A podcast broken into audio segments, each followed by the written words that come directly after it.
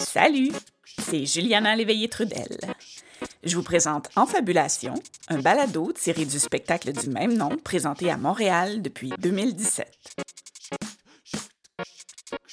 Notre concept est simple. Chaque invité raconte une histoire vraie qui lui est arrivée, sans notes, ni costumes, ni accessoires. Aujourd'hui, je vous invite à écouter Télescope, un récit du conteur et écrivain Maxime Plamondon. Bonne écoute!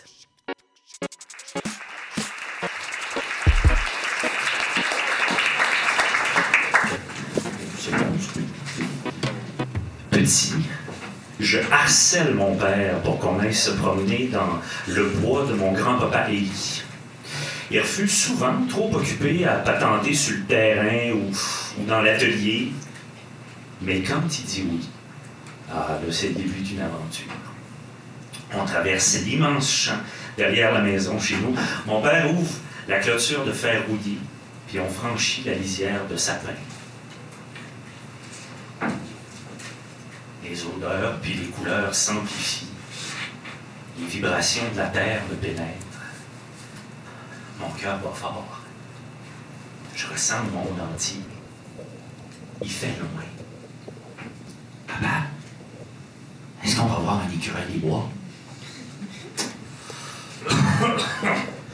Pas dans notre intérêt, mon petit homme. L'écureuil des bois, c'est une bête vicieuse de 15 pieds de haut, avec des dents pis des griffes longues de même pis les yeux rouges comme la braise. Mon père m'en parle souvent, mais malgré la peur, j'espère en voir un frémir dans la pénombre des arbres puis entendre sa plainte lugubre. Toutes les nuits, je me lève pour réclamer un verre d'eau à mon père. Il s'en doute jusque-là. C'est un prétexte pour une autre de ces merveilleuses histoires. Il se lève, s'allume une cigarette. Il me prend, il m'assoit sur le comptoir à côté de l'évier. Il me fait boire. Été comme hiver, quand le ciel est clair, il me pointe l'étoile la plus brillante. Elle, là, c'est Aglaé. Elle va pleurer si tu ne retombes pas de coucher. Une étoile qui pleure. Une étoile qui vit, une étoile qui pense. Donc, une étoile, c'est pareil à moi, à ma mère, à mon père. Sans le savoir, il allume une constellation mentale faite d'interrogations, d'idées, de rêves, de contes à venir. Tout commence là. Mais avec le temps, ces histoires se raréfient, comme si raconter s'était circonscrit au domaine de l'enfance. Ou c'est parce que ça va pas super bien à la maison, puis il a pas trop la tête aux histoires, aux récits. Mes parents se chicanent jamais vraiment, mais les regards durs, les soupirs, les absences de plus en plus longues me font comprendre que ça marche pas pantoute. Ils glissent et s'éloignent, comme les étoiles sous la force de l'expansion de l'univers. C'est comme ça que les constellations se disloquent puis deviennent obsolètes. À mesure que grandissait ma fascination pour l'espace, j'avais l'impression qu'un mini-chaos primordial s'activait dans la maison. Alors, j'avais 10-11 ans, j'écrivais déjà des histoires et des contes depuis longtemps, mais là, à ce moment précis, la fiction a débordé sur le réel. Avec Yann, mon meilleur ami à l'école, on accumulait des preuves pour prouver que le mont Wright à Stoneham est en fait un ancien volcan qui est en train de se réveiller. On partageait la même fascination pour les phénomènes cosmiques et les trous noirs sont devenus l'objet de toute notre attention. Yann m'expliquait que les trous noirs, ce sont des étoiles très massives qui, au moment de mourir, se sont effondrées sur elles-mêmes. Puis elles commencent à aspirer tout ce qui les entoure. Et rien ne s'en échappe, jamais. Un dimanche midi, pendant le brunch familial, juste avant le retour de la relâche, mes parents me disent on a quelque chose à t'annoncer. Quoi? Vous allez vous séparer, genre? On se prie. C'est pas grave, je le sentais venir. Mais même si je m'y attendais instinctivement, j'y suis pas préparé. Puis ça me décalisse au point de changer ma nature profonde. le quotidien, c'est le même. Je continue d'aller à l'école, de me faire traiter de lettres, puis de fif parce que je connais trop de mots, puis d'haïr les cours d'éducation physique. Mais autour de moi, tout se déroule en accéléré. Là, fuck les histoires, puis l'imaginaire, là, je veux juste comprendre ce qui se passe. À peine une fraction de seconde que j'apprivoise le vide intérieur, que 2 mois se sont écoulés. J'aide ma mère à déménager. Mon père garde la maison. Sans surprise, je roule ma 6e année. Coincé derrière l'horizon de mes événements, je regarde Yann, puis les autres poursuivent leur chemin. Je les perds de vue. J'abandonne mon projet commun. Je me penche sur le mystère des monstres marins. Je gosse mon père jusqu'à ce qu'il accepte de m'acheter une map monde sur laquelle j'épingle toutes les apparitions de créatures insolites au fil du temps. Là, j'essaie de faire des liens. J'épluche toutes les histoires disponibles dans les bouquins de cryptozoologie que je peux trouver. Mais il manque quelque chose. 3 semaines plus tard, une belle-mère occupe la place de ma mère. Une conflagration pas vue depuis l'époque du Big Bang. Un Big Bang belle-mère qui transforme la maison de mes parents en sa maison. Mon père, c'est plus mon père, c'est son chum.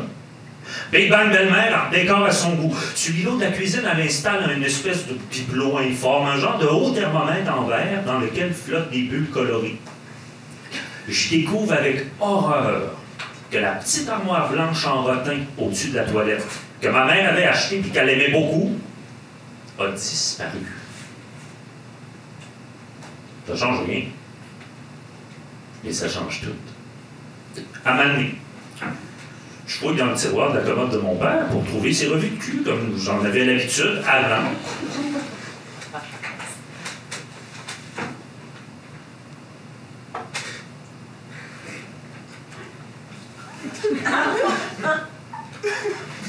J'exhume de là un dildo zébré de taille chevaline, tout poisseux. Oh, ça passe le coup des premières masturbations, c'est un méchant temps, ça. Je cherchais juste des filles tout nues. Hein? Parle de ça, mais c'est qu'elle fait avec ça, elle. Mon père, il en a déjà une. En principe.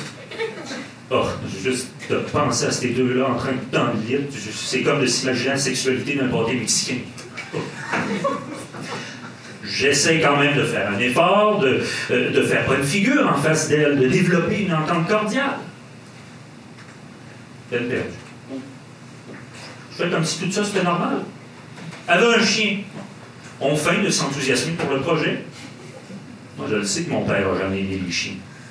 Pareil pour Sylvain Cossette puis pour les séances de tirage de cartes. Puis elle comprend pas pourquoi c'est pas plus facile pour moi d'être heureux, d'accepter la nouvelle réalité. Plus les mois passent, et plus ma masse se densifie. Ma masse de colère, puis de honte, puis de gêne, puis de haine, puis de frustration. En février, c'est mon anniversaire. Puis je reçois pour l'occasion un petit télescope. Ça coûte quand même cher, fait qu'on précise que c'est un cadeau familial.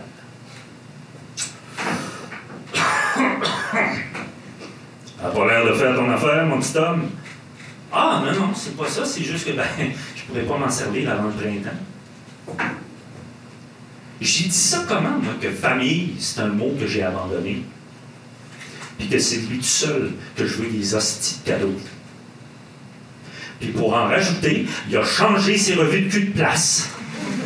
Fait qu'un matin, avant de partir pour la polyvalente, je grimpe sur l'îlot de la cuisine pour voir s'ils les auraient pas cachés en haut de l'armoire. Ils sont pas là. En redescendant, j'accroche le bibelot de la belle-mère qui éclate sur place. Le liquide visqueux vole dans toute la cuisine, jusque dans mon lunch. Ça pue l'ammoniaque puis l'huile pour bébé, il y a du verre partout. Oh, tabarnak. Je nettoie du plus vite que je peux, mais j'ai pas le temps de finir parce que je vais manquer l'autobus. On va voir ça à soir, je le sais. Je mange pas de la journée. Je rentre affamé puis angoissé. Big Bang d'Allemagne est déjà là. Depuis l'entrée, j'entends son soap américain qui joue dans TV. Ça sent le RTL. Pas encore de cri. Oh, peut-être moins pire que ce que j'anticipe. Je descends dans ma chambre.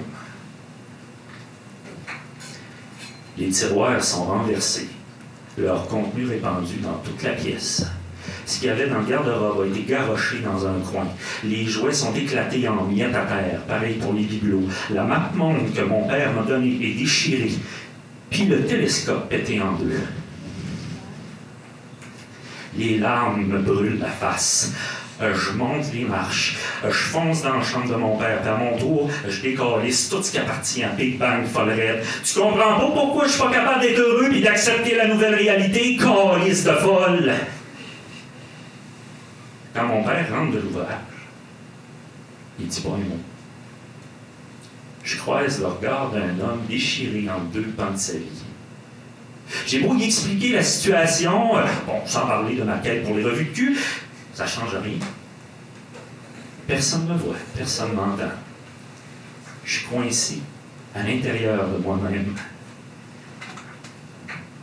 Ma mère vient me chercher. Plus jamais je retournerai dans la maison de mon enfance. Puis mon père qui est les étoiles, puis la forêt, puis l'enfance, puis l'imaginaire depuis toujours, comment est-ce qu'il peut accepter de relier tout ça pour prendre le parti d'un monstre à deux faces? On se parle pas pendant l'éternité, sauf à Noël pour échanger quelques vœux insignifiants. La colère, la peine, la haine, la frustration s'atténue au fil des âges sans que la parole, elle, émerge à nouveau. Ma mère me dit qu'il s'ennuie de moi. Fuck off. Dis-le-moi toi-même. D'ailleurs, c'est pas faux de se rencontrer à plusieurs reprises dans la salle à manger d'un Tim Hortons par les mercredis soirs de mars ou d'hiver. D'ailleurs, j'ai le temps de voir le fond de ma tasse de chocolat chaud avant qu'on se dise un mot. Toujours le mot de trop. L'engueulade éclate dans le stationnement. Les têtes se tournent. Ouais, j'avais décrit. Fuck la littérature, puis l'enfance. Je commence à aller à la messe à tous les dimanches. Le matin, j'écoute les sermons de Sylvain Bouchard à la radio. L'après-midi, ceux d'André Arthur. Fuck les hosties d'artistes sur ceux de scène, les syndicalistes, les environnementeurs puis les séparatistes. Fuck le brainwashage des hosties de profs. Moi, là, je décide que quand je vais avoir 16 ans, je drop out, je m'engage comme réserviste, ma vie va être simple puis ordonnée. Ah, c'est l'adolescence qui frappe. Puis j'ai beau être poqué. Je suis aspiré malgré moi vers mon propre cœur. Puis au bout de la chute,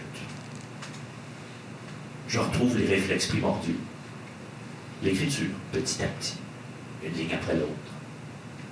Le théâtre, la parole. Je commence à fumer, puis j'essaye de me laisser pousser un pinch, comme mon père quand j'étais petit. Je désespère de le retrouver, mais au fond, c'est le souvenir de lui qui me manque. Pas mon père, le vrai, celui qui a changé comme moi, j'ai changé au fil du temps. Comment réconcilier l'image de l'homme avec sa réalité? À un moment donné, ma mère me dit que mon père, quand elle l'a connu, il était échassier dans une troupe de cirque, qui rêvait de devenir comédien. Et la réalité l'a rattrapé. J'ai compris des choses.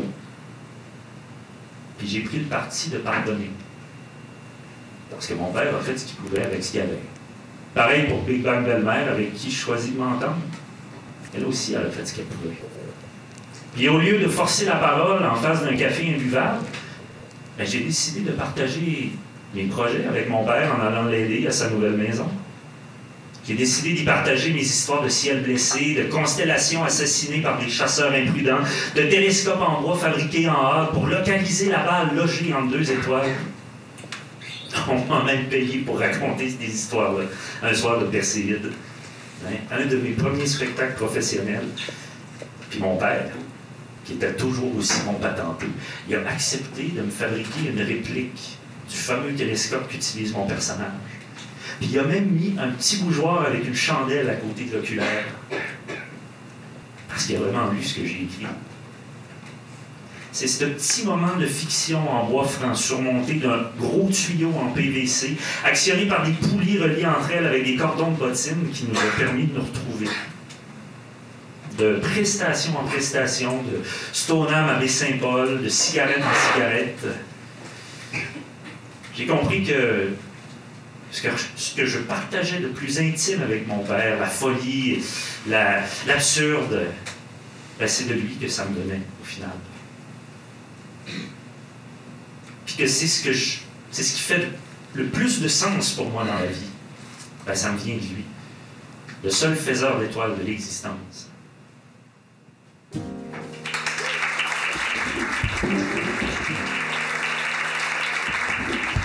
L'histoire que vous venez d'entendre a été écrite et interprétée par Maxime Plamondon.